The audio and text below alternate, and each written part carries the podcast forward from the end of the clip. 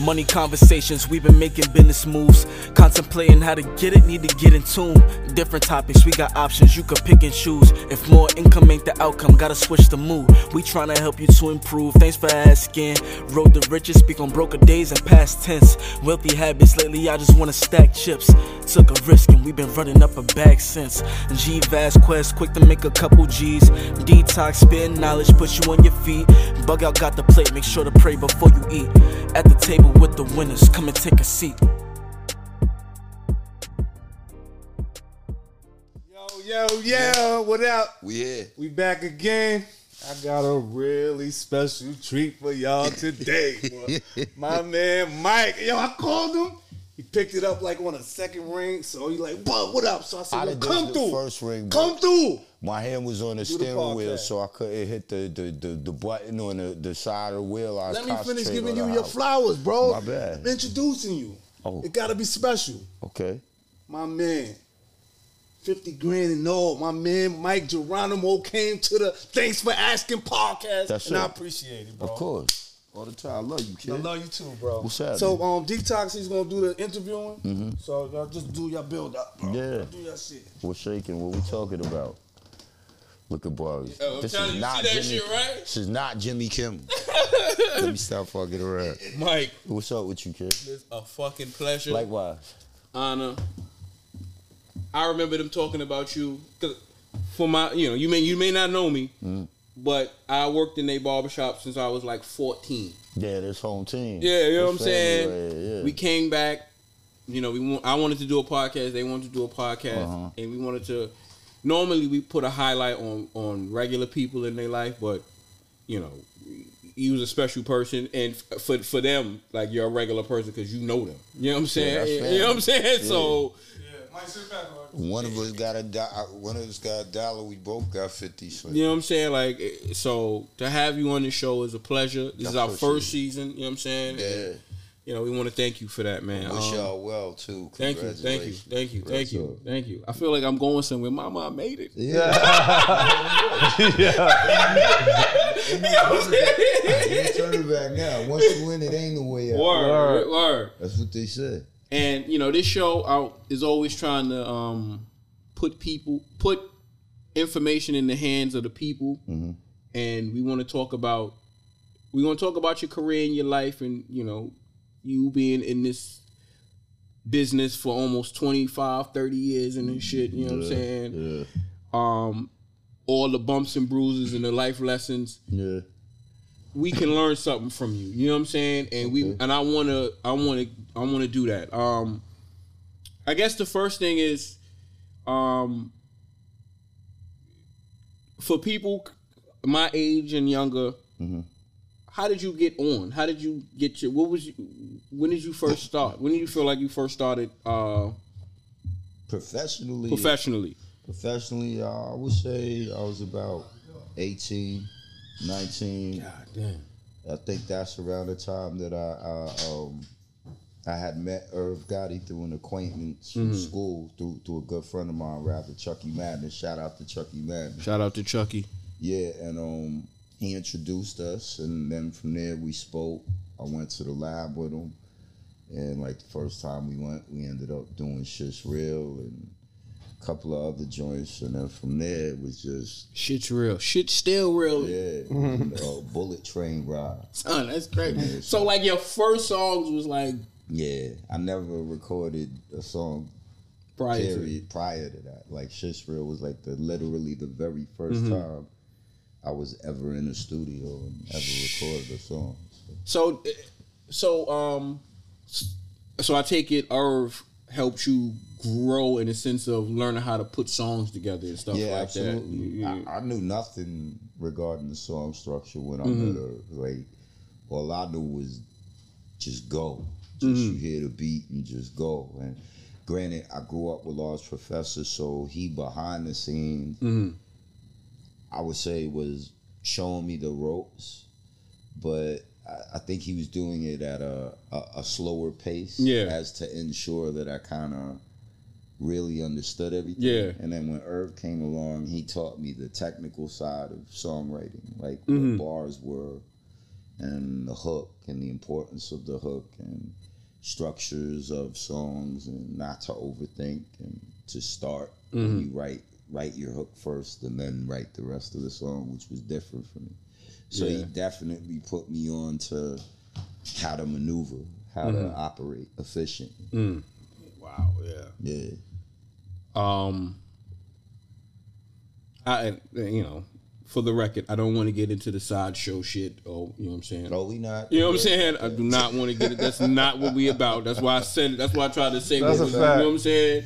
Not trying to. That's not what we about. Not but really briefly. But at the same time, he still was a part of your journey. Yeah, you know what I'm saying? absolutely. I, and I was gonna say I, I can't take anything from him, and, Yeah. and definitely I'm I'm grateful and thankful Yeah. that he did lead me Yeah. into the water, figuratively speaking. And Yeah. you have to give credit where credit is due. Yes. he saw a plan and he saw something in me, Yeah. and he saw the way that I needed to do it. So for those things, I could never take anything Yeah, from yeah, him. yeah. know. So salute to Irv. I wish him the best.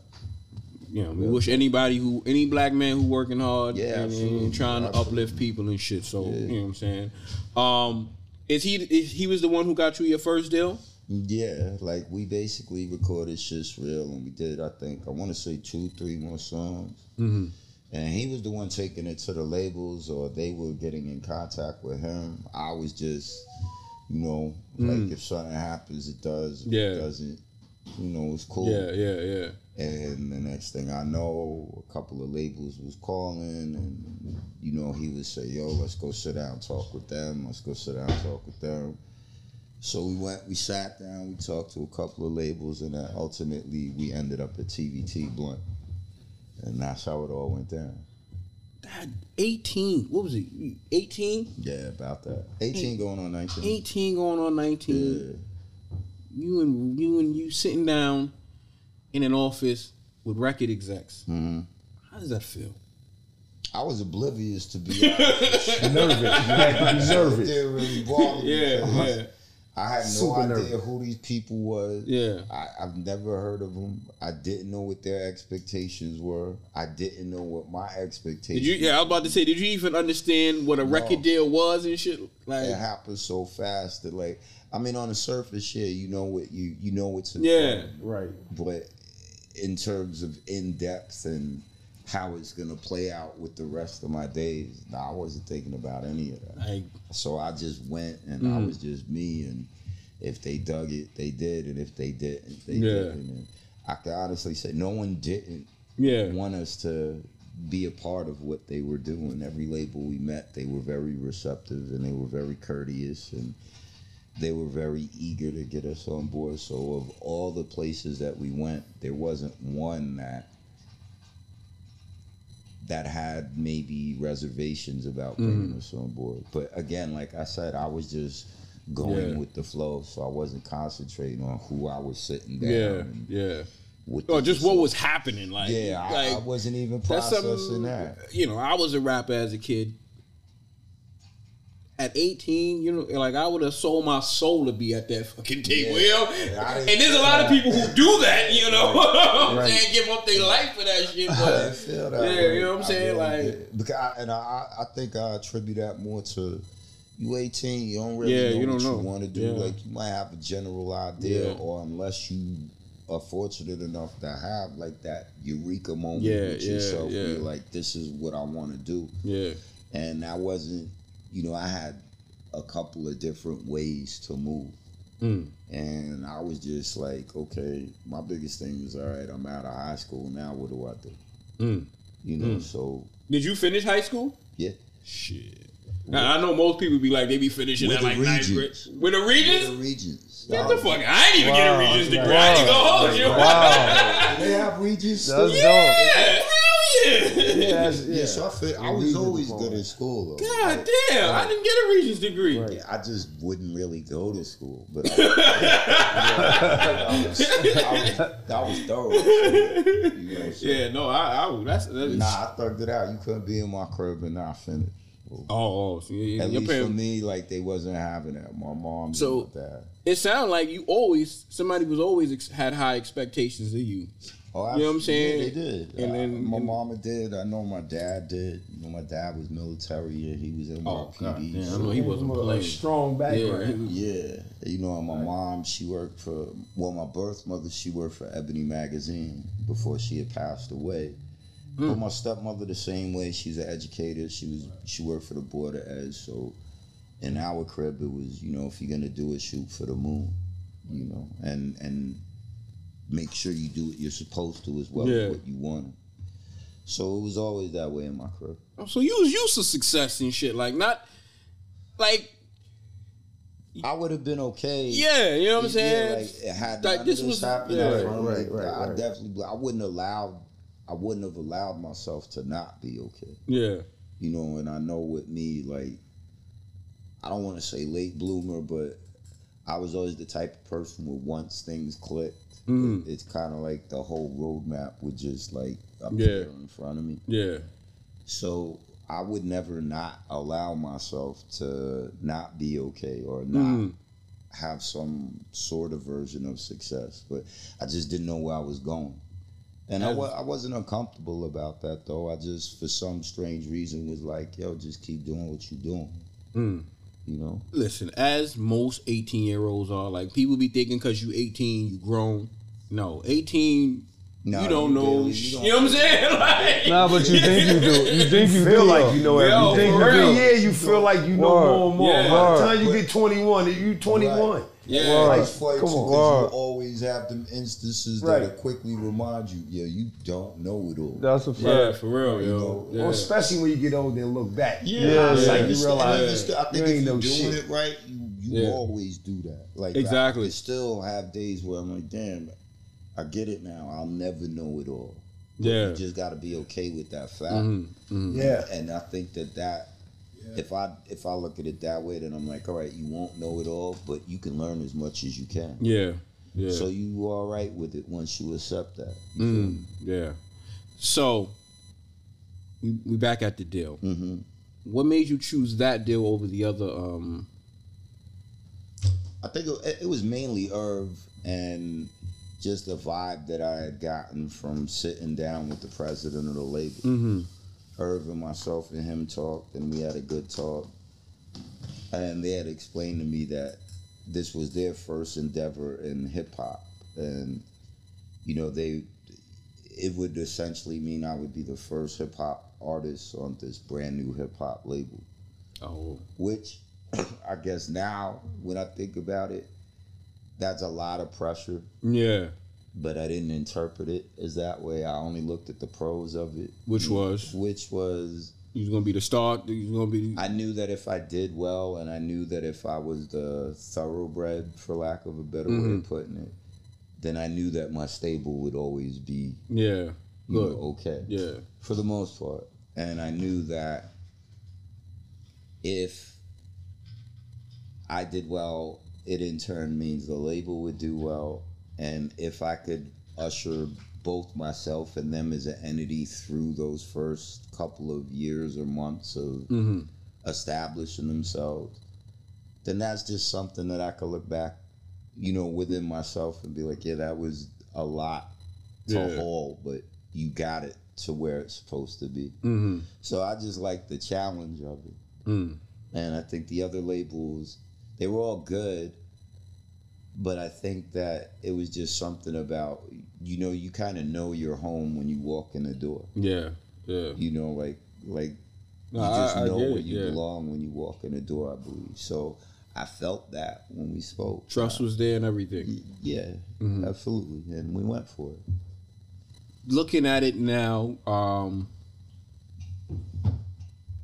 how would you have? Uh, do you regret that deal? No. Hmm. No. I can see why people, from their perspective, would look at it and be like, yeah, well, there's probably a lot of room for regret. But I don't because if I'd have been anywhere else, anytime else with anyone else, then I wouldn't have the exact experiences that I had. Yeah. and my timeline would would not have unfolded the way that it did. Yeah, because you still here, you know what I'm saying, Yeah, thriving so- and shit. No, I don't regret any of it. Mm. Not, not for one minute. It's it's like uh, it's one of the most amazing times I ever had in my existence on Earth. So I would never. regret it. That that was the is, th- this is the album when you did uh we, when you worked with X and Ja Yeah, the and, natural, and, the and- first album. Well, there were two albums. There Mm-hmm. was the first album and then my sophomore album. How did that? Well, oh, so you had two albums on that on that. So So the first one was with X, so I don't want to cut you off. That was the X on it, right? Yeah, X was actually Right. X was on both mm, Okay, okay. because on the first one, Oh, but he was still early with that, with all the noise about.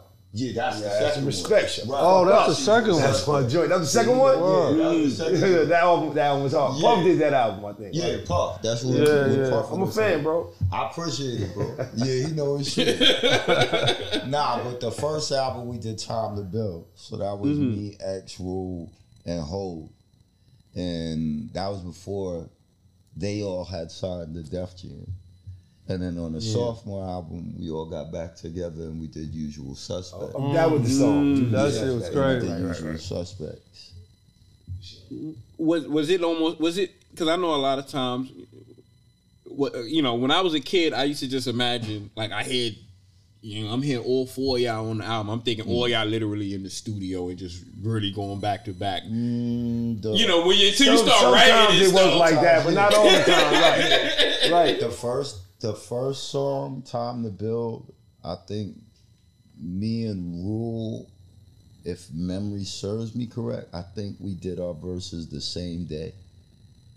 Yeah i think me and rule did our verses the same day. And x and pardon me and Hov came in separately and recorded their verses. Mm. and at that time i didn't at all know who x was. I was familiar with Hov because of um because of the originators with Jaz Yeah. because of uh Can I Get Open with original flavors. So I knew who he was, but I didn't know that he was his style was different. Yeah. and all of this I first heard when I first heard Time to Build. And then on top of that, Wait, so that was like the first time he like switched it up and slowed it down. Yeah. Yeah. Or Wow. at least the first time that I think the world got to Yeah. hear him Yeah. try, or rather just implement a new way of doing Mm-hmm. it his, with his delivery. And then I didn't know that him and X had That you know, whole a battle, friendly yeah. rivalry. Yeah. So they were actually dissing each other on, On both your- verses on the song, but I didn't know. I Yeah. had to point it out to me. And then Usual Suspects when, on the second album, that was more of like a, a family affair. Like we were all in the studio together, like all the Rockefeller dudes, the Ruff Ryder dudes, the Ink dude, all of us. Like That's um, crazy. Fatal was there from Outlawz. Rest in peace to Fatal, Rest in my peace. bro. Rest in peace. Um, Trage came down later verse. The Lox Tragedy was- Khadafi. Yeah, there's Yeah. like three Wow. different. You know who that is? Yeah, I was Yeah. That's surprising. but you remember Percy and Tragedy? Yeah. you No, I would impress me if you did that. Yeah, Percy Chapman. That's Yeah. right. That's my family. Shout out to Trage. so Trage came through, and then we ended up doing like more than one version of that song. We had like maybe three different versions of it. Mm. And yeah, everybody was there that time Now, that had to for the most part. Yeah, that's a once in a lifetime. Where you, yeah, like I mean, that'll never happen. Now it's everybody's so everybody's just stoked into Wait, who they are. Jay Z might not have been there. I hmm. definitely remember the Lox were there. I remember X was there. I remember Rule, Flush, Hussein. Yeah, I think Hov might have been the only one who did his verse. Like, like, like he wasn't Separate. there. Mm. Yeah. So that's crazy. Was that kind of like a new thing at that time? Because before that, most people did it like together. Like everybody came and did their song as a group. It was like the The big, the big stars usually probably did that Yeah. because they'd be so busy doing whatever Actually, else. what it was is the technology was changing and it was allowing us to do more. Mm. So it was right at the beginning of where people were kind of like Right, you couldn't like email a song back right. in the eighties. It gotta just began. It was just getting to like internet wasn't even really Nah, being yeah. utilized in that sense at that time. But it was enough as to where we didn't have to be in the same space at the same time. So I, I what I think is if you weren't there, you probably had the track and did it at your own session in the city Yeah. or whatever, and then they would just have the engineers mix it and we were good. That's great. Like, I can only imagine. And you know, at those day, at those times, you know, people was the competition was intense. Everybody biting Oh, yeah. at the bit. You know what I'm saying? Like yeah. that's that's crazy. So, well, clearly the numbers. Well, I was about to say, well, yeah, clearly the numbers had to be good enough for them to push a second album. Hmm. What, how did you feel about your um the first album? Because this was an independent um this is an independent company uh TVT yeah, right? yeah. So like what was what would be impressive numbers in in in, in the independent? And I want to talk about the independent um hustle because a lot of you know the music has globalized so much Mm-hmm. that it's almost independent even on a major you, you like And and to a degree, I get where you come. Like to answer the first question, like they were pretty happy with my first week numbers. I was disappointed. mm, like because at that time i think the goal was like to sell a hundred thousand your first week like if Yeah. you sold a hundred thousand units your first week you were pretty much walking on the moon What did you do? What was your number? We did close to it we did about 72,000 Yeah, that's still Oh, good. that's back then. good. That was, Yeah, that was that's good. good. yeah, Yeah. but i was I know you were like, I want Yeah, that hundred. Like, well, at that time, it it was like, Right, yeah, you yeah, had yeah. to, you Like, had I was so proud. I started like crying, and Irv was like, "Yo, what's wrong with you, bro? You did close to eighty thousand, like Yeah. your first. That's good." Yeah. yeah And I was like, nah, that's not. But I always been a hard critic on myself. But at that that's a winner's time, mentality Yeah. you know what i'm saying But the label was, they were like, yo, this is, and and it was very unorthodox because I took like two years between singles, which was unheard of. Wow. So I Yeah. did Shit's Real, and then I took a whole year between Shit's Real and I'm So High Masta I.C. to come out, and no one had done that.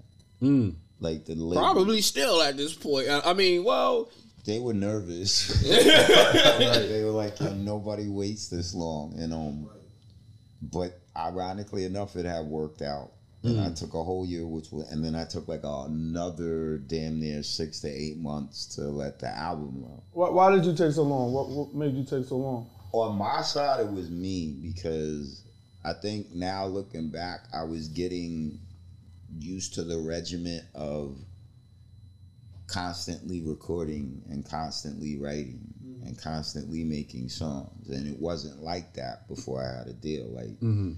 I would just put a beat on and whatever I Became a job. Yeah. And exactly. It started to become a job. So I think I was trying to adapt to mm-hmm. okay, it's not all fun. It, yeah and I don't becoming an wanna make it artist. Say that Yeah, way, but yeah. there's amounts of responsibility involved. yeah mm-hmm. And it's weird because this is what you love to do. So it's very rare you love to do something and you stop and tell yourself, like, yo, we have to do this because we mm. have to. Yeah, yeah. It's no longer a hobby. Yeah, yeah. It's like, so I had yeah. to adjust to this isn't just your hobby. right. And then, like I said, I'm a tough critic, and like you were saying, the competition was fierce. So if I didn't feel that what I was doing was able to stand next to whatever whatever was out, mm-hmm. Then I would be like, scratch that, or let's Yeah. do it again, or you know. And Irv would always reassure me, be like, you know, you can't be so critical on yourself that you're not moving forward. Right, you're overthinking. yeah, yeah. So I had to adjust to all of those things.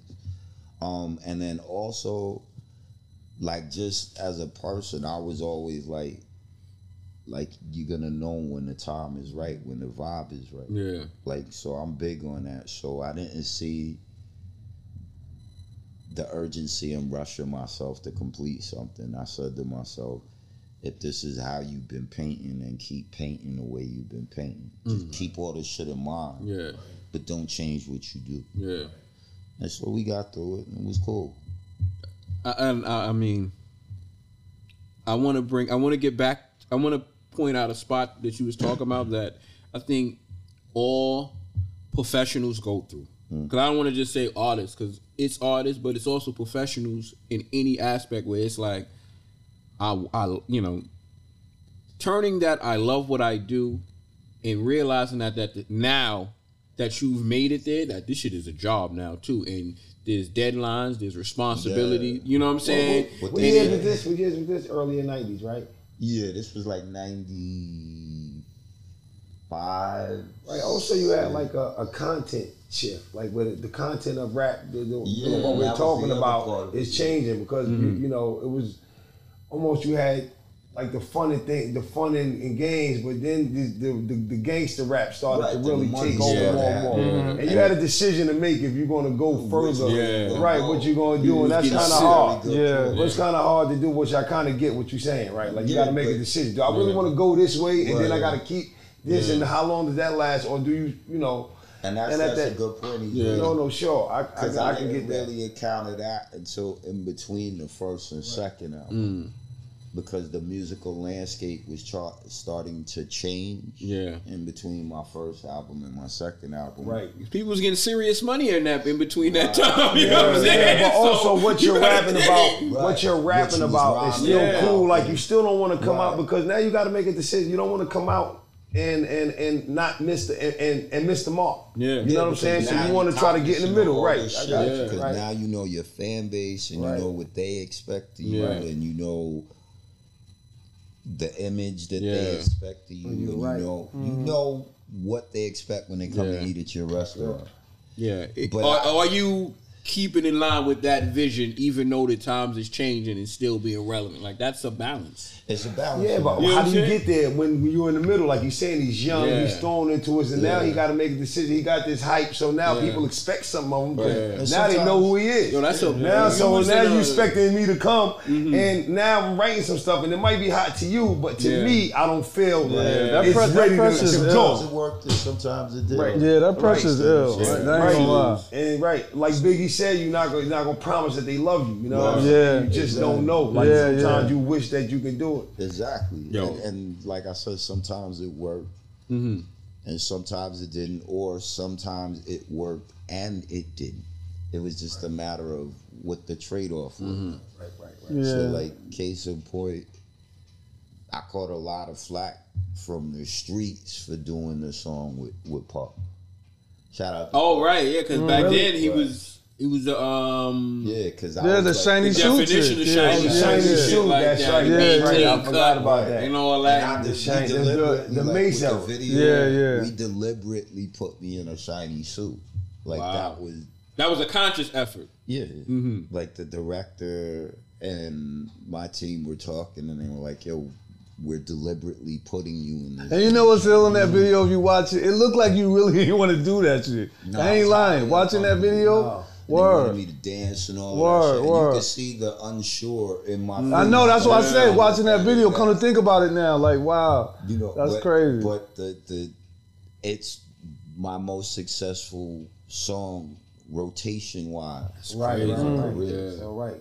So So you was on to something, but it's like that, it's though. it's almost that's that, that's that deal Yeah, with the the devil shit. the- the- yeah, like Sometimes what's you don't like it, but this is what it is. Right. in the right, streets, right. and I picked that beat. Puff didn't pick that beat. He picked a completely different beat for me. Oh, Mm. wow. oh wow. Yeah. Wow. So when I went to to their studio, when I went to the studio they had at the time was Daddy's house. But when I went to the studio and D Dot was playing me tracks coming on Nashiem, shout out to Hitman.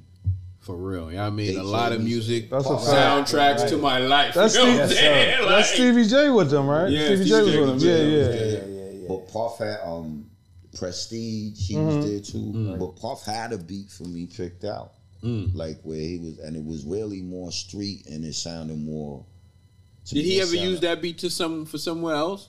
No, but he did tell me to use "Can't Hold Me Down." Can't nobody hold me down. Oh, down. Lord, oh. Wow. wow, yo. Yo. Yo, you ever said that on any, any other podcast? You ever said that before? I don't think so. So we got some juicy oh. shit, bro. you heard it here first. Juicy He shit. wanted me to use Can't Nobody Hold Me oh, Down. But then. I said no, and then the wild shit, it was like a month or so later, he and Mase recorded the song. Yeah. And it was like, Right. yo, I want you to hear what I did. He was like in a in a the, the convertible Benz shit, and we ran into each other. He's like, yo, listen to what I did. And I was like, see, I wouldn't have did that. Yeah. Like not. The, I know. not- I know what you and mean. I knew it was yeah, I know. But I was like, that was for you to do. Yeah, I like. I wouldn't have did what you did to it. So everything works out the way it's supposed to. Right, right, right, right. But shout out to Bad Boy. Shout out to Yeah, Bad yeah. Boy. God The damn. day you made it work. You know? Them, yo. I mean, yeah, look, you know what I'm Made saying? that You work. Nah, talented, you so you, you was gonna make it happen. But Cause I won't be here talking, telling you about that song, right? fact. you ain't push I that. appreciate it. Right. You? So the so the second album, Mm-hmm. how did you feel about that one? Uh, as far as uh, commercial performance, it, that one was a little different Mm-hmm. because I think, pardon mean, I think the beauty with everyone's first album is you, you're a virgin in the sense of you don't know the music industry. Mm-hmm. So you don't know SoundScan and you don't know BDS and you don't know key regions and you don't know um, blue list, pink list. You don't know demographics. You're not thinking of any of these things. Yeah. You're just listening to music and it's telling you what to say to it. mm, But once you get in the game, that sort of kind of wears off because now you're seeing yeah, it's like a magician showing Yeah. you the magic trick. unveiling itself. So the second album, you kind of, I think, Nice. you kind of, um, you kind of place things more Mm-hmm. Like if you listen to anyone's second album, it's usually more strategic than the first. That's a first. fact. album. That's a fact. Yeah, right about yeah, that. Yeah, it's you know that's where you get the sophomore slump because you Right. And that, and Right, because it don't make it better. So trying they too start trying to overthink that album. And Right. you kind of using your demo Yeah. songs on the first album. Yeah. Like, like uh, like I said, your, your songs in your first joint, they're just you being you. yeah, Right, right. Yeah, Your songs on your, yeah your the second one is structured. It's is the right. determination of what you need to do Yeah. based on where you land. Yeah, yeah, that's Yeah. fact. What image you got and Right, shit like or that. where you want to go, Yeah, where yeah. you want your trajectory to go. So, me personally, I have mixed emotions about the second album. I Mm. love it as a body of work. I love it for the collaborations I was able to do. Mm-hmm. I love it for being a part of my catalog. But it damn, it's definitely not my favorite, Mm. and I definitely wasn't as in tune with myself as I would have wanted to have been. yeah. You know, so it is what it is. So yeah, I, I can imagine that like just because now because you know more, you playing for more things. It's not just I'm just trying to make a great album. Now I'm trying to make a great album and I'm trying to hit numbers. I'm trying to make this. Yeah, you want to. You know what I'm saying? Like you want to be epic. yeah, exactly. You want to be epic and great. You know what I'm saying? But you know that's you know, but And you also, as we was mentioning, and along with all of that, you still have to find a way to keep up with the time. yeah, yeah, You're like- exactly. You don't have to be the times, but you have to marry yourself to the Yeah, time. So, and- and- what part of you can you do that would work for right now? yeah, yeah, You know, so yeah. And I think a little of that with me was all over the place. Like Mm-hmm. I didn't know if I wanted to pop street, full pop, Yeah. street only, something for the lady. Yeah, that, that gotta be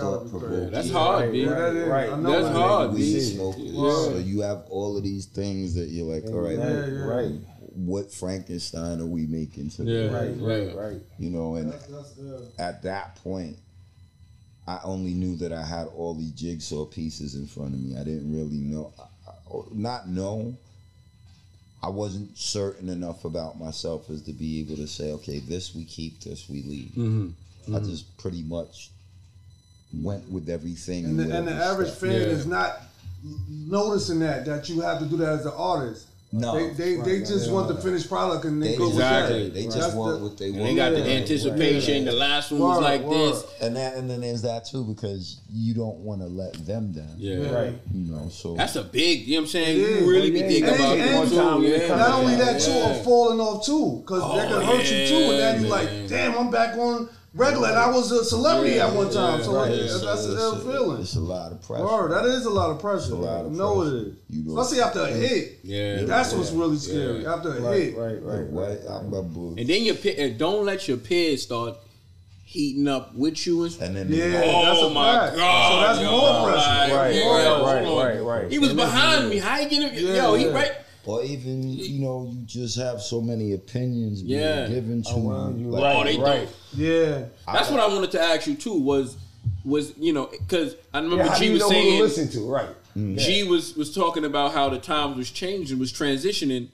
When it was transitioning, was there people telling you what was the people in your corner telling you? Was they like maybe you should try this or stay with you know stay it down was, the way it you was mixed mm. because I always I would have my set of folk that I grew up with, my day ones, and then I would have my set my set of folk that I'm with every day, and I have a working relationship with, and we're here every day. And then I would have my constituents in terms of peers that are in the game, and then you have your family and all that shit. And you just hear all of these that you should this, you should that. Uh, What Hope said, everybody could tell you how to do it. They never did it.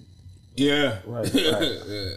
And so with me, I just started hearing so much from everybody. I was like, yeah, I gotta back up and get away from all this shit. yeah So yeah we actually recorded some of it in Bearsville, which is like upstate New I York, don't and even know you what the fuck sleep there. Right. It's a big studio facility. You Oh, sleep wow. there, and it's a compound, and you can eat there, and you, oh, you're sealed off from Hmm. everything and everyone. And then that didn't work because I'm like, all right, now I'm not seeing anything to inspire yeah me. yeah yeah So I was stealing the truck, driving to the tunnel on Sunday, and then driving back upstate after I Oh man, the you was in the tunnel. You was in the. I, I've never been to the tunnel. I had a friend who always told me about the tunnel, and he was just like, it was Yeah, the tunnel was lit. crazy. Tunnel, tunnel Yeah, was the tunnel was crazy.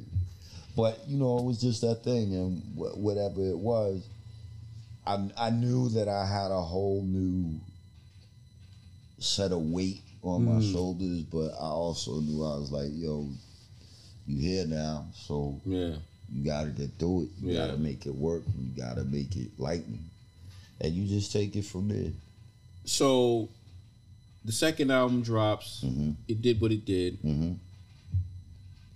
Now, because you said you only did two albums on that. Yeah, I ended up leaving TVT between the second album coming out and the third album just getting underway. How does a person leave a label? I'm, I'm sure. I think back then they used to do like seven album contracts and stuff like Well, that. I I was fortunate in the sense that the day I decided to part with them, they didn't want to pursue anything. Mm. I didn't want to continue my relationship with them. And we both just amicably, amicably agreed to like Part with to part with. Man, you got a big break. Man. Yeah, you got a break. I did and I didn't. Wow. Well, it was a very nasty ordeal Mm. that led to the, the me saying I had I'm enough. good. Yeah, like This isn't between Irv, right? This is just uh, like I don't want to get in with at that Irv. point. no, no, at that point, it was. It was. It, it kind of, from my perspective, it felt like everyone versed me Okay. because Irv was on his way to fully being a part of Def Jam's Mhm. infrastructure, Yeah. but he was still my A and R at TVT. That's a conflict of interest. um, the label, while they had very good intent, they just had a lot of issues with getting good personnel, and the label eventually just became like a ATM for people that wanted to transition between labels. So, if you worked radio promotions and you wanted a big check, you would like probably go to TVT. you talking about the staff? Right. Okay. So they had a lot of staffing issues that they couldn't correct. They couldn't. Yeah. They just couldn't. You couldn't call. You couldn't Right. retain. It was just I mean, pretty much all the cons of them being a brand new hip hop label and not having personnel that knew the culture and understood the culture, it all just came to a boiling point. And then with me, what what they would do is um, like they would compensate with with mistakes or errors by like just giving me money. And in the beginning, Oh man, That that's like the golden cool. handcuffs. Right. So Oh, it man. was cool in the beginning because I'm like, all right, great. I have money I wasn't counting on today, but Mm. all that money in the end is recoupable. So you're not really giving me anything. Oh, so you're pretty much just Loaning you money. my. You're pretty much loaning me my own money because you're Yeah. pretty much just like, okay, yeah, you could have whatever you want, but right, but we Mm. have this. You're gonna recoup this back from us, so So did you have to recoup that? oh yeah, it's contractually part of the deal. But I mean, in the end, So how do you recoup that without split. putting out another album? Well, I had done enough where they could have moved forward. They didn't opt to do that because I didn't finish the third album. Um, but they pretty much, after my con- attorney and them spoke, they pretty much were like, "Yo, all debts are forgiven." Mm. Which they- that's the part that never happens. No one is. Yeah. like- But do they write that off on taxes? Like you always hear about people. I mean, they could have like at that. the end of the I'm year sure they used do. me as a write-off, Right. I'm pretty certain mm-hmm. they did. But Right. they, in terms of legality, they had every right to make my life miserable. Yeah. Like they yeah. could have dragged me into court, and we could have been going through a whole bunch of back and forth. But they didn't do that. They were like, "You can go, and we'll go too." And mm-hmm. that's rare that that happens, especially for Yeah. the the amount of mm-hmm. you know allocated funds that were involved. Mm. But Yeah. they were like, "Yo, we will, we're okay with it." Yeah, and I heard TVT don't um they don't like to let people go. I remember that watching one of them interviews. They I was like, "Yo, he, yeah, I, there's not many of us got out alive. yeah, so he gave I, I think Lil me- Jon hell." Yeah, mm, I was gonna say Lil Jon eventually. I know Pitbull went through his share Yeah, of experiences, and so I think me, Lil Jon, and Pitbull are like the ones that, you know, we, we beat the lion and got out Yeah, of the yeah, probably made the most money in in hip hop, and then they had I think they had Nine Inch Nails or some shit too. Yeah, they You know definitely did. So- That was their forte. Like, shout to Trent Reznor, very Yeah. Mm. cool dude, like good dude. So they had Nine Inch Nails, they had Sevendust, Mm. they had Avenged Sevenfold, they had all of these alternative music acts Yeah. that we might not have known, but in the alternate music arena, they, They, were. were, for- they was making it happen. They, was, they they had an Nine Inch impact. Nails is like It's legendary. Yeah. I don't even listen, shit, but I know Nine Yeah. Inch Nails. You know what I'm saying? Like, Right. nah, they was hitting. Exactly. fact. So that like just to have somebody of that caliber, you know, they had Buju Banton, they had um. Oh, I didn't know that. Yeah, they had they had uh, Gil Scott Heron. God Right, damn. right. That's Oh, how. no, they had a it team was. right there. right, right. That's how boy was. Yeah, yeah, Gil yeah, Scott, yeah, is Gil Scott is crazy. official. Now listen to him this morning. Yeah, no, Gil Scott is official. They had Gil Scott, and they had um, Bounty Killer.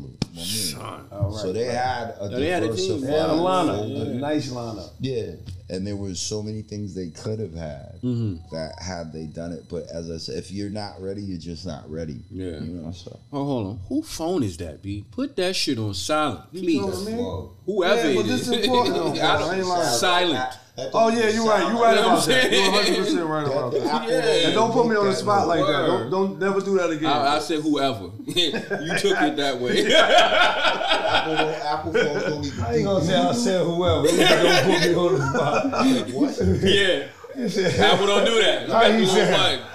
little mic. don't. Uh-uh. So, this motherfucker still with this shit, B. You don't hear it though. I hear it, motherfucker. It motherfucker. sounds like Yeah, a hospital nasty waiting room. Yeah. You a nasty man. Boy, man. you gotta go, bro. Yeah, get I him am, out I'm of out, here, B. Get him out of here. Nah, but after that, um, what happens next? Like once you get dropped from the label, what what year is that actually? Oh my god. It was uh I think we were like right on the verge of hitting the millennium. So it must have been around 98, 99 within that time frame. Mm-hmm. And it was weird because, like I said, I didn't get up that morning saying to myself, all right, screw TVT. Mm-hmm. Like, it didn't, it all took me by surprise. Mm-hmm. Um, but something told me, like, yo, just relax with this shit for a minute. And it was actually cool because I think I it happened for me so fast and so so crazy that I didn't have any opportunity to digest what was going on. So the first thing I had said to myself was um like give all this shit back and you're gonna go through some things but in the end you're gonna be better off for it and I think I needed that. You know, like now I could look back and I could hear myself telling myself that, and I could say, "Well, yeah, you needed that period to just assess, reassemble, Yeah. and digest everything." Hmm. And so, ironically enough, it came at my own choosing. Word.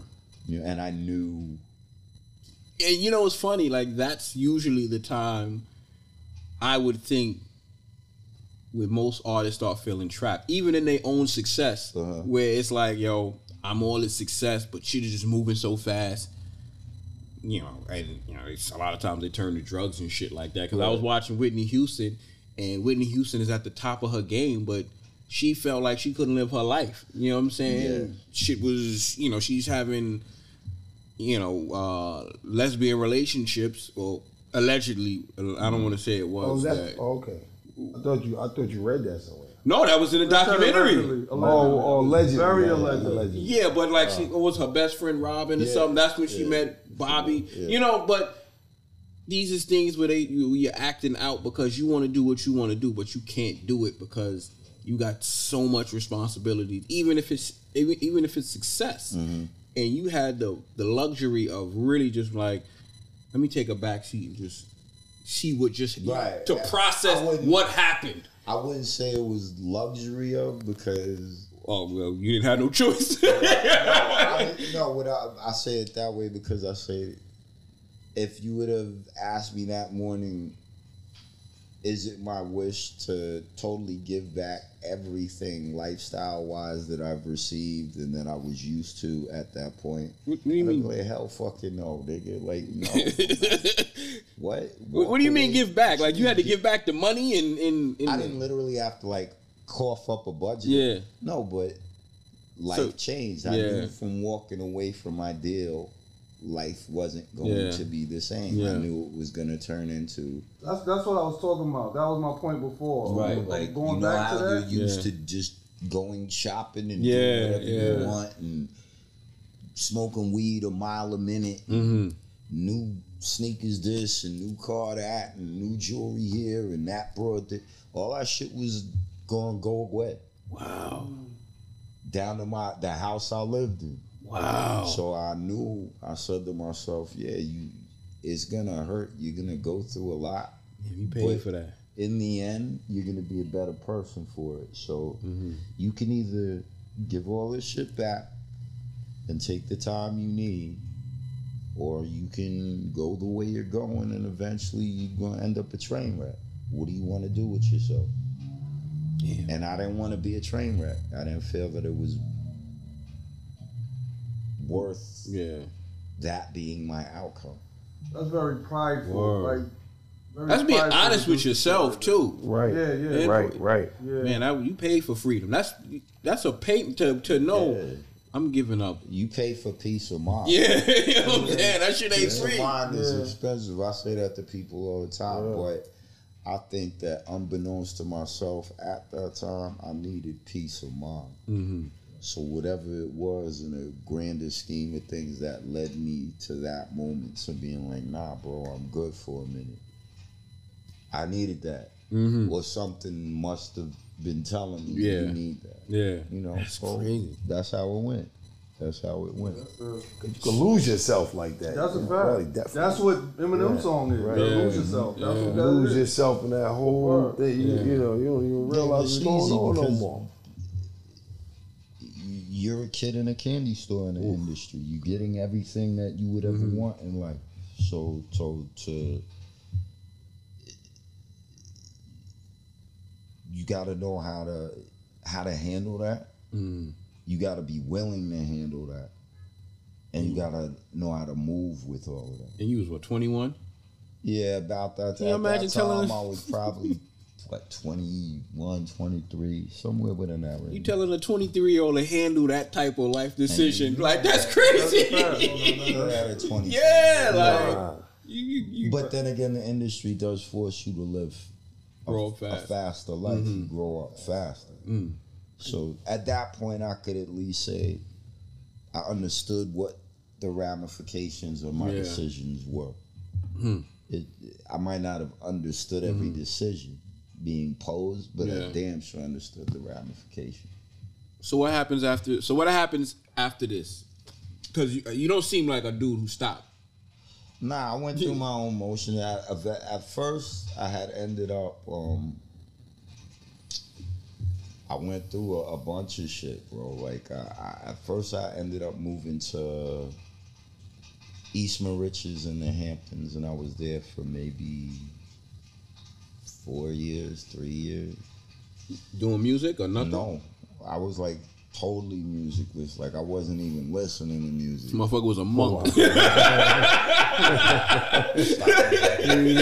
year and a half, I was just nothing real. I wasn't really doing much. I was just chilling and thinking and absorbing, and then um, things start to set in. You know, so I moved from New York because I wanted to get away from everything, and then eventually I ended up back in the city, but it was hard. Like I wasn't doing shows, hmm. and you know, there are a couple of people that were making it difficult for me to have viable income in the industry. Mm-hmm. So, you know, initially it was like, all right, so what you would do? You want to go back to the street with it? And that shit made no sense to me. I'm like, that shit was cool when I was like 18 or, or, Yeah. or 17, or, but I'm not running around in the street and the Yeah. world knows my face. And how, Yeah. how long is that going to last? yeah. you know so from there i was just trying to figure out what i wanted to do Mhm. and then an opportunity came out of nowhere to go to japan to go on tour With who? Just you? yeah um a good friend of mine at the time this was like during the whole myspace craze Oh, so that's like late nineties, I think, right? yeah so Eight, early founders 2000. had reached out on myspace and next That's like thing I- 2005, 2006. somewhere around Yeah. that time. We That's on what a I'm jet and we fly to Japan, and I did a, a ten city tour: Osaka, Nagoya, Tokyo, Kyoto, uh, Shizuna, and like a couple of other towns. But it was a learning experience. It, it showed me a lot. Um, and then I came. How home. did they receive you over there? Like, Very cool. Like it made it very. It was very difficult because I was like, all right, here I am in the states, like not at all fucking with music, only to find myself on the other side of the world, completely fucking with music, and they fucking with me too. So it was, it was kind of crazy, and Damn. I think that was the initial spark of maybe I should try this independent. Mhm. I think that was the genesis of that. So me and a good friend of mine had started recording music together and he did the managerial stuff and little by little I started going across the world and performing in spot dates here and there. And I would fly back home and you know I- ended up selling weed for like a couple of months. you know, so I'm like coming home moving pounds of weed and shit, but then flying to like Denmark and shit like that. So it was that's weird, crazy. Yeah. You know, but um I was just going along figuring out how to get my feet back on the ground and what I, where life was taking. me. And then eventually um I actually ended up like working like a regular job because I had moved from the Hamptons and then money had gotten difficult for me and I ended up having to live with my dad in like River Park Towers, which is like Oz. If anybody ever seen Yes. Nah, where- where's that I at? know Oz. No, but where's River? Young oh, Bob where- trying to watch that. We had no Oh. business watching It's like right off Cedric Ave. Shout out to everybody at River Park. But like they like throw TVs off the roofs just Oh for fun God. and shit over there. So I'm like, all right, we back in the hood, crazy. What are we gonna do? But I ended up getting a job, and it was just weird because that led me to meeting my wife, and it also led me to getting involved in locksmithing and access entry. The place I work for, that's what they did. You saying it real conniving, like I wish I knew this at seventeen. and they kept telling me they were like, because I was good at like damage control for the company. Like if they had clients that were upset or whether they would put me on the phone and I would like smooth everything out and reassure everyone. And they were like, yeah, you're really good at quality control, X, Y, and Z, blah, blah, blah. But then they would always tell me, yo, you'd be good as a technician. And ironically enough, I met my wife, whose cousin just so happened to own a contracting business. Hmm. And one day I went with him to the Apple store because they were his client. It was the one on Columbus Circle. Mm-hmm. And they just had to do something in the Genius bars. I think they were exchanging like the L- the LED screens in the Genius Yeah. bars. So I was helping them pull them out, whatever. And I just randomly saw an employee at Apple struggling to get in the gate where the inventory was. So I took a flathead and I like jiggled the lock. I got him in. And my wife's cousin was like, if I introduce you to someone who knows how to teach you how to do all of this, would you do it? Hmm. And I was like, what do you mean would I do? He's like, yeah, because you know you're a rapper and all you do is smoke weed and all that shit. And like, and like it was like Marty McFly in me. And I was like, don't dare me. Like, Yeah, yeah. Which is what I started doing. And long story short, I met my brother Ossie, who taught me all everything about locksmithing and, and security installations, and that was like for about a year and a half period. And the next thing I know, one day he was like, "Yeah, you don't need me anymore. Start your business." And I started my company, Embassy Locksmith, and that was like 15 years ago. We're celebrating this year actually being the the 15th year. Hold on, I need a. That's I was going to You know what I'm saying? I need that. Yeah, yeah. I was going to say. I was promised Yo, going to say son. That. Word. and so little by little, like I would go change like regular locks. And I've been through it all. I've been in the hood. And, Yo, you look like Mic Geronimo. Yeah, man. I do. Damn, yo. Yo, son, look who doing this. But it was good for me because I would put myself deliberately through the experience because it was very, it's very humbling, and it kept me grounded and it helped me build a sense of appreciation. And it's very gratifying to know that you run your own lemonade stand and you did all the work on your own and you put all those hours in and no matter how difficult it was, you did it Yeah. and I needed that, and that's something music wasn't giving me. Mm-hmm. Yeah. Um, and so you know, life took over, and I was fine, and my business gradually started to grow, and I like got he- I like hearing that, had my B. kids. I like hearing this shit right here, man. you know what I'm saying? Like, I don't know. This shit get me to see 15 years in the Well, I can business to hear yeah, that shit fact. He's grow. right there. That's He- a fact. Like he, him and Doctor Sick could tell you because they all thought I was crazy. Right, right. But like Doc and them and some of my friends, they was like, "You gonna do what? What do you What do you mean? You're a rapper. What do you mean?" But they couldn't see what Yeah. I could see. Mm-hmm.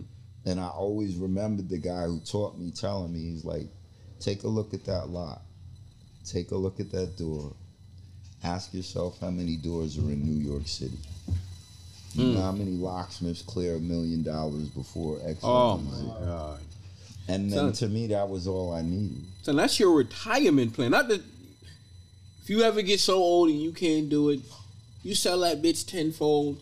Yeah, a lot. Of, You know what I'm saying? You could you can own that business for a good five years. You can make a profit, and then you can sell it to the next person, or you whatever you wanted to do. But that, I mean, that was just one of the incentives that when I thought about it, I was like, okay, this is this is your gasoline for your car to, Mm-hmm. to like in terms of where you want to go. You still do you still do it now? Yeah. What do you Wow. mean? I'm like I'll still literally go. A matter of fact, Do you have cus- Do you have like a, a staff now and stuff like that? yeah, I have employees and we have a website and my wife does administration and we have clients we've had for 10 years we have clients we've had for three years we have clients that we're just getting so thank god it's all That shit is beautiful, man. appreciate it Yo, like. Man, yo, I'm I'm blown to you know because this is the stuff. This is this is you know black wealth. This is black ownership. It's e- I'm sure it was easier to pick a. I mean, to, to fix a lock that for a company you owned. Like that, you know, it wasn't even. my whole thing was i could never since i was a kid i just never was good with working for somebody Yeah, yeah, because it just never made sense Yeah. Yeah. And then as I got older and I got into what I was doing, and I was like, well, the payoff isn't just you keeping the lion's share of your profit. If you own a business, you still have expenditures. You Yeah, still have yeah. things that determine whether you end in the black or you end in the red. Yeah, So just because you own a business doesn't mean that you're doing okay. Like Exactly. it took us a lot to just break even. Hmm. Like, and they'll readily tell you most businesses fail within the first three years of their inception. you got to get the capital. Right. So I was just glad that we made it to year four. For real. and I was just glad that for all the things I was going through, I could see like the light at the end of the tunnel. Mm. So for me, it did so many things that music couldn't do for me. And then it was mm-hmm. weird because I took a lot of what I learned in the world of music and I used it for my small business. Mm. Um, like a lot of people don't understand when you get into music, you are a politician in a sense as well. Why do you say that? Because you have to campaign mm-hmm. for people to buy your project. And mm. anytime you mm. release an album, Yeah. it's like you're running in a primary.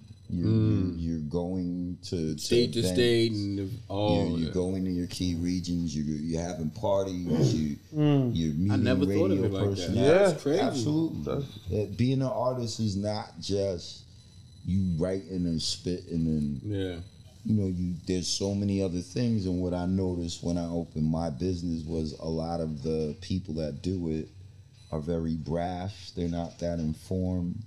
And if they are informed, they're not informing who's giving them the revenue. Mm. And so I would always think about, yo, if you're a people person in hip hop, imagine if you were a people person in this industry. Because the one thing that I could see that they weren't doing was fully informing a client, making them feel good about their choice, and reassuring them that no matter what goes on, you're always there. And that's kind of like stuff that you do through your music. This is how he di- differenti- differenti- differentiated right. himself Right. from the market. Yeah. And this is why they bought, brought his business as opposed to somebody Right. else's. I had to business. find an Yeah, angle. you know what I'm saying? Yeah, and, yeah. and a lot of I noticed there was a lot of price gouging in my business. So I remember thinking about Paid in Full, the movie, and I was like, okay, remember how when A was in the lobby by the mailbox and he was like, yo, he could do more and he could sell it for cheaper. Make that apply to your business. Mm. So instead of me raping somebody financially for installing something, I would keep the fees reasonable and I would keep them where they were competitive rates, but ours are just a little bit lower mm-hmm. than anyone else that you could find that's top 10. Mm. And I knew that that would be more incentive as long as I did an impeccable job. And that was the foundation for how I kind of started slowly building up my client base.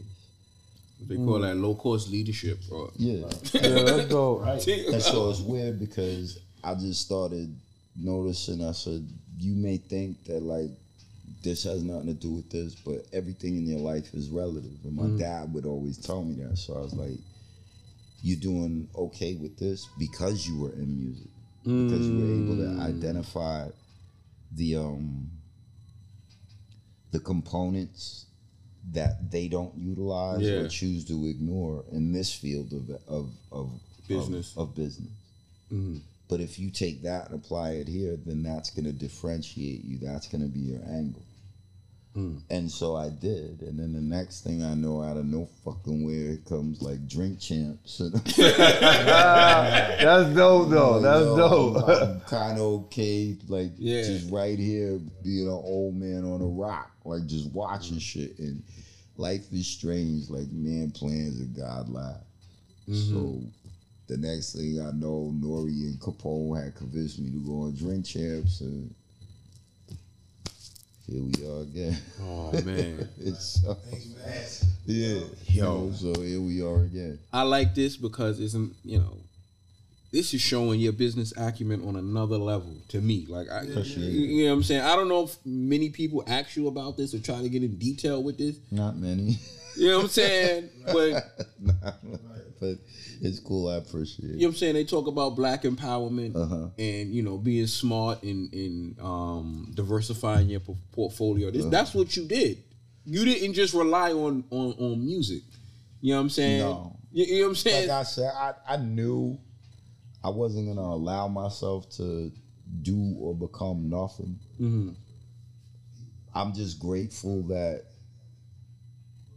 whenever the universe puts something in front of me, I eventually would be like, "Oh, okay." yeah.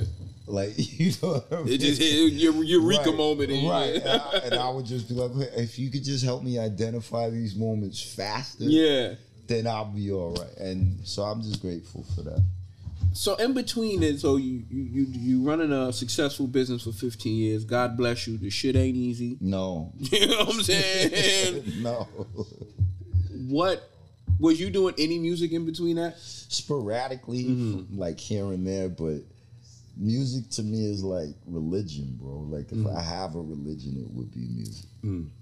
So I just think That's a good way to put that. Word. That's a very good way to put that. Because It it's is. culture. It's It culture. It is culture. That's the name of the next beyond album. Nah, That'll be dope though. nah, that'll be dope. Nah, that's a fact. That'll be dope. You gonna- you gonna It'll be music. but it is. It's it's a it's a spiritual thing. Mm-hmm. You know, I mean, if you value it, if you appreciate the fact that you're able to be a part of that that fabric that you know every artist you've ever heard from every genre, you're part of that fabric Yeah. Whether you realize it or not. So it's spiritual to me, and if I can't find myself in every sense devoted to it, it made no sense to do.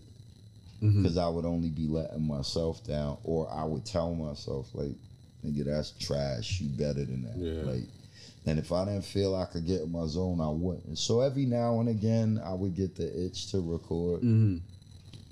And then I would have those moments where life would kind of like throw something my way, and I would be like, "Ah, "Why does this shit keep bothering me?" Like Yeah. I'm pretty much behind it, or or left it behind Mm-hmm. me, but it keeps for some strange reason. Like, yo, I'm not done with you. Yeah. Like we got we we, we need one more from Right, so I can stop running from it. Yeah. And like I said, here we are. So I'm working on I'm actually finishing the project up now. Call what?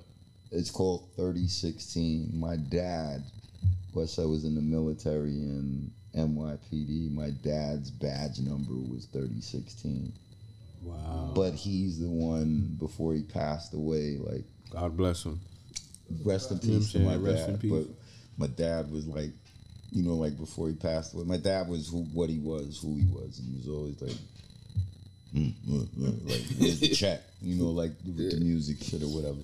But before he died, it was like the first time where he was like, "Yo, I was on YouTube and like there's people talking about you in Spain and England and Russia and all these different places, and I can't fucking believe they're talking about my kid." And he's like, "What's wrong with you? You got to get back out there." And it just fucked me up That's, 'cause I was uh, like. nah, that's very. Uh, Like, he's seen Right, it. Like, Yeah. all those years, Yeah, like yeah, he yeah. never said any of that, and then Right. for him to say that, I was like, "Wow!" And you know, I, so I pro- I said, yo, if I ever feel that way about it, I promise you I'll get back out there. Mm. And he's like, no, you got to promise me you'll get back out there. These people want you out there. And then, ironically enough, once it started happening, like I think there was just one point where I was sitting there and I was like, okay, so I have like six songs done in a three day period. Oh man, you was on, And it- you was in your bag right there. Yeah, it was like right after Drink Champs. Like it was just so weird because um actually the night that we did Drink Champs, we were supposed to go in the studio. I believe it was me, Nore Capone, Flush, and Tragedy. And somehow or another something had happened with each of us where this one had to leave, that one had to do something. And I was just there with the studio time. And my cousin Infa-Red, shout out to Infa-Red from Ruff Ryders. Mm-hmm. Oh yeah, yeah, I know him. He lives in Miami. And he just popped up at the studio. And the next thing I know, we had recorded like three songs that night, two songs that night. And I was like, this is just very strange. And it was just something with me that was like, okay, but okay, now there's this. Yeah. Now there's this. And so between then and now, shout out to Toomp. I got me and Toomp. What? went- yeah, me and Toomp. Oh, man. hand. Um, Mr. Lee that worked with Facemob and Scarface. Shout out to Scarface. Mm. Shout out to Scarface. We got something. Damn, I don't even know if I was okay to say that, but but yeah, we have. I got. A We got all the Scarface joint. exclusive, boy. I went to Los Angeles and I worked with a lot of people in LA. I can't even say mm-hmm. Mm-hmm. because I can't just because my manager's like, yo, not yet. Mm-hmm. But They, they want to do the proper weird. presentation. Yeah, everything just started like just falling in. so this is a career all over again, Yeah. really. Basically, starting from another another. My guy's pulling the Nas, b. Word. Well, he's in the that- same lane as Nas, to be honest with you. Yeah. You know, and it, Pulling that King's disease. Yeah, like if go you, can, get Hit if you give one, you you gonna gonna have to get give it. two That's more, right. right. son. Word. what, what, Yo. so with Hit Boy, you can't get Hit Boy Yeah, at you all. can get old man, because I ain't gonna hold you. Rod was telling me about that King's disease, and I was like, oh, uh, uh, uh. Shout and then I heard that, I said, oh my god, It's a solid. you know what I'm saying? yeah. But, so uh, but it's kind I'm- of I'm- that's the, like what I will say is I think that that vibe that Nas has where he's like, yo, I enjoy making music. that's I what was it saying. feel like, yo. That's That's, what I what it told you. feel Right. like. That's the vibe. Yeah. Yeah, it wasn't for Right. money. It, was wasn't just for money. real oh, rap. Oh, real man. rap. Nah, and that's Right. liberating. And I think that's where you at though, because Right, that's what I was saying. you got so many other avenues where you getting other avenues where you making money. So making this music doesn't depend on making this music. Now is is back to the fun. It's back to making an impact. It's back to make um how does this contribute to my legacy? right. You know what I'm saying? As opposed to this gotta be this gotta be number one. Well, it's there's gotta a, be there- you yeah, know there's a liberation that comes from not having a responsibility of contractually being linked to a label. Yeah. And at the end of the day, you still got fans out there. Yeah, still got fans. You know what I'm saying? At the end of the day, you should still fans. It's There's still a lane true- for you. Yeah, and Right. when you don't have to worry about it in the sense of how am I going to pay my bills, Yeah, man. then you don't have those figurative handcuffs the industry puts on Mm. Artists. Like, I don't give a shit. Word. Like the truth be told, I mean, not to sound that way about it, but I mean, I'm damn near 50 years old. It's either you like me or you don't. It's Yeah, you- right. You dig it or you will, mm. or you won't. And it's either I make something for you or I don't. And it, I can live with all of the above yeah, yeah. you know the freedom comes from financially you know monetarily speaking the return you're seeking is all based on the revenue that you put into mm. your project mm.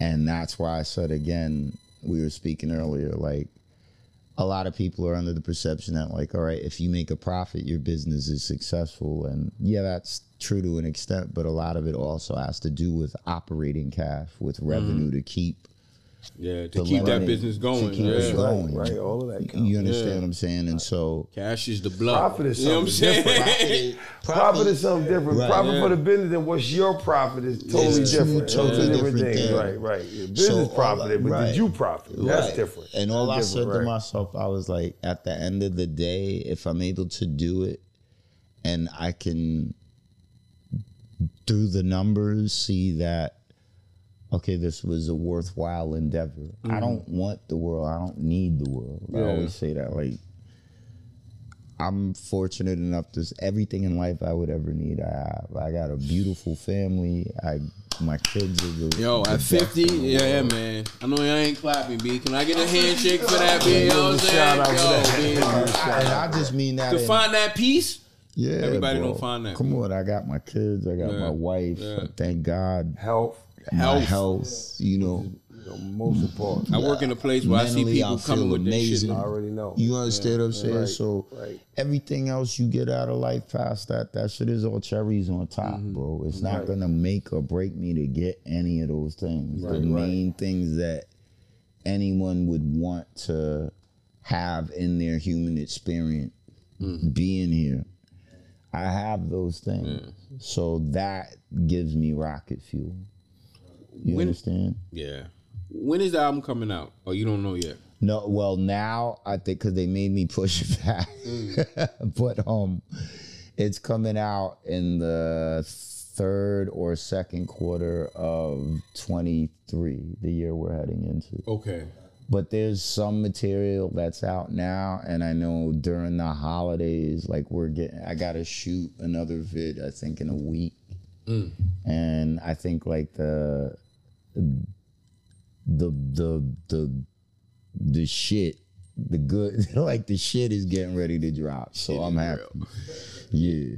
Yo, yeah, I I'm mean, You proud of this? You proud of this work? like a motherfucker, I like that. I like, like that. in my life because I just wanted to be able to be like, yo, if I could outdo the natural, then I'm happy. I don't give a fuck. I'm cool. with mm. And like I listen to the project now, and I'm just like, Excited. Yeah, I'll pinch myself and be mm. like, yo, that's you, and that's such and such, and So you got Those pieces are- on the album.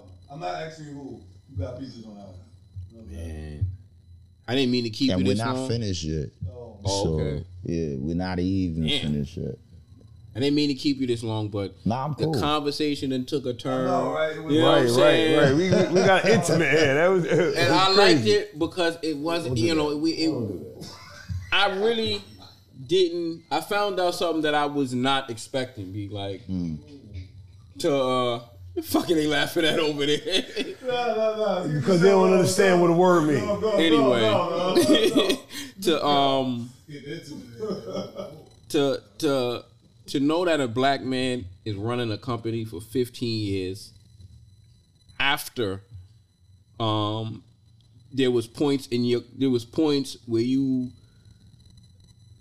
were at low points where you know what I'm saying where What you gonna kill you, make you. you know, you know what I'm saying? And you turned them them that lemon into lemonade. This shit is amazing. This is what I want to hear. You know what I'm saying? This is you know what I'm saying? This is what people need to hear for because some people um people put all their eggs into a basket and then when that when that basket breaks all the eggs they feel like they gotta die and you you, can't do that you you still have to go on you know what i'm saying no matter what you gotta keep fucking going We You know all, what I'm saying? yeah, the- I think the thing that I I can't speak for everybody. I can only speak for me.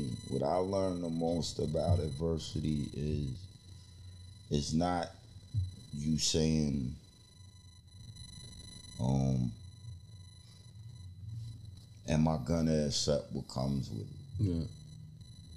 It's more you saying, I really don't give a fuck what comes with it. I accept it. Mm. If you accept trials by fire, if you accept ordeals, if you accept the way that dice fall, but you choose to stay in the game, yeah meaning life anyway, Mhm. then that's what makes all the difference in the world. And if you can say to yourself, there's really no need for me to be scared or uncertain about it because I don't have any proof as to what the outcome will be if I choose to go through this. Hmm. Then you'll be okay.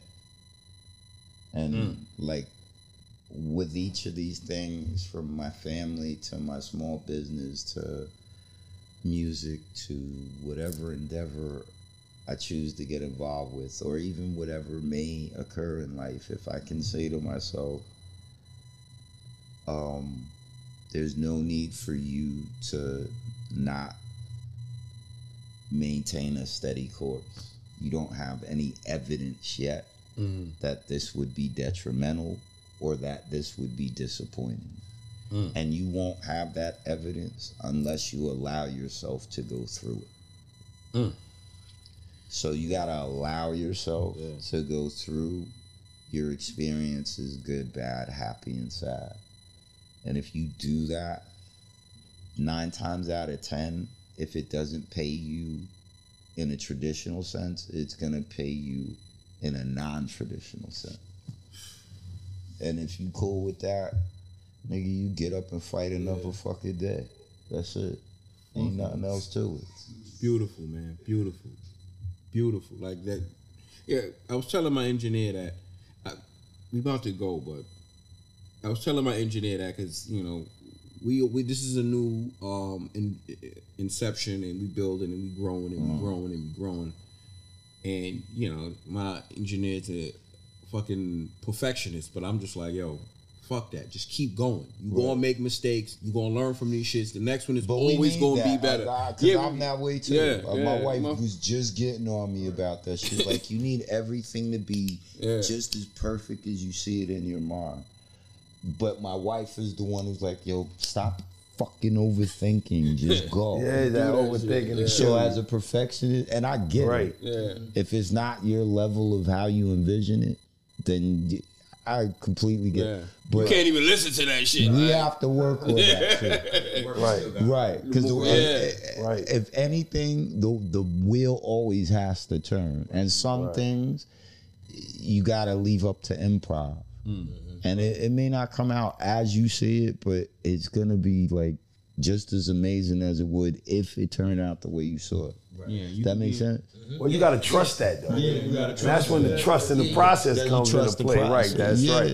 And it, it takes Especially a if lot you trust to who you, trust who you are. Right. Right. Right. Right. It takes a lot, but once you get accustomed to, as you said, trust in the Right, process, right, right. you worry a hell of a lot less, bro. I don't be giving a fuck about shit these Right. days, bro. like nothing, but in the best way. You understand what I'm saying? Because shit is gonna happen. So what, bro? Mm-hmm. Life goes on. It's gonna be fine. It'll be just fine. And you can't learn until you make mistakes. Yeah. Exactly. You know what I'm saying? Because that's when you really understand you're doing That's something when you wrong and you learn how to get it right. Yeah. And once you can identify it as a mistake, you done learned from that. Right. You and know. that's way more valuable than the payoff. Yeah. The mistakes are way more valuable than the payoff. Like to- once you go through something and you let a little bit of time pass and you able to you at the point where you could look back at it and no matter what it was, you could laugh about it. Right. Or you could be comfortable with what happened.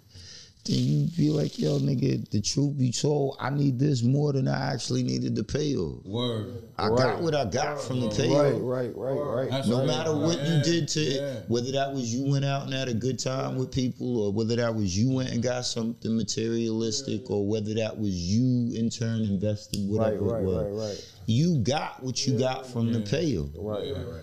But the ordeal, that's what gets you the bigger payoff. Yeah. Right. You know, so eh, eh, life ain't complicated. People complicated, like my man Unc right, say. So right, right. you know, it ain't complicated. Yo, My pleasure, bro. man. thank you, man. Nigga Word. said I wasn't good. Don't don't call me. Right, right, right, right. Nah, you did good. You did good though. You got it.